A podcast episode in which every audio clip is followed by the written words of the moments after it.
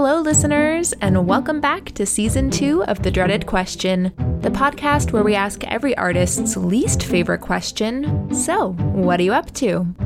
I'm Lili Torre. I'm a theater artist living in New York City. I'm an actor, director, voiceover artist, yoga teacher, and of course, podcast host who's a bit obsessed with exploring all of the amazing things artists are capable of. If you're new to TDQ, feel free to go back and listen to season one, where you'll hear the stories of some incredible artists who have parallel careers or pursuits outside of their artistry.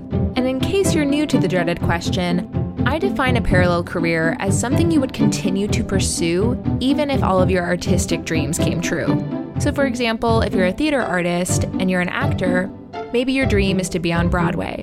If you had a parallel career of baking delicious brownies, perhaps you would still do that even if you were in a Broadway show, versus a survival job which you would quit the second you got the phone call. On season one, we featured artists who have parallel careers in baking, career coaching, giving voice lessons, or who have taken on the worthy pursuits of creating their own work and starting nonprofit organizations.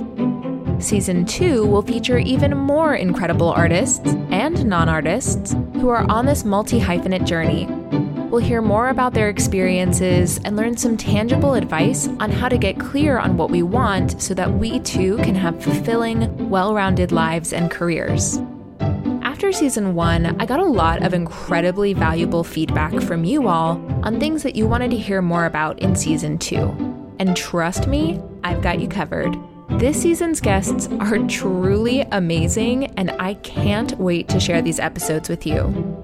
Since season one ended, I've been working tirelessly to prepare for season two, but I've also been working on developing a workshop inspired by TDQ for universities to help college theater students start exploring what a parallel career might look like for them. This is a very exciting step in the TDQ journey, and I can't wait to share more about it. As always, throughout the season, I hope you'll feel free to reach out to me with questions, comments, feedback, and suggestions.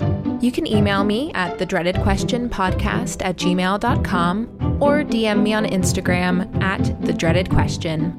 But for now, I can't wait for next week when I get to share with you the first episode of season two. It feels good to be back. Thanks for listening, and I hope you enjoy season two of The Dreaded Question.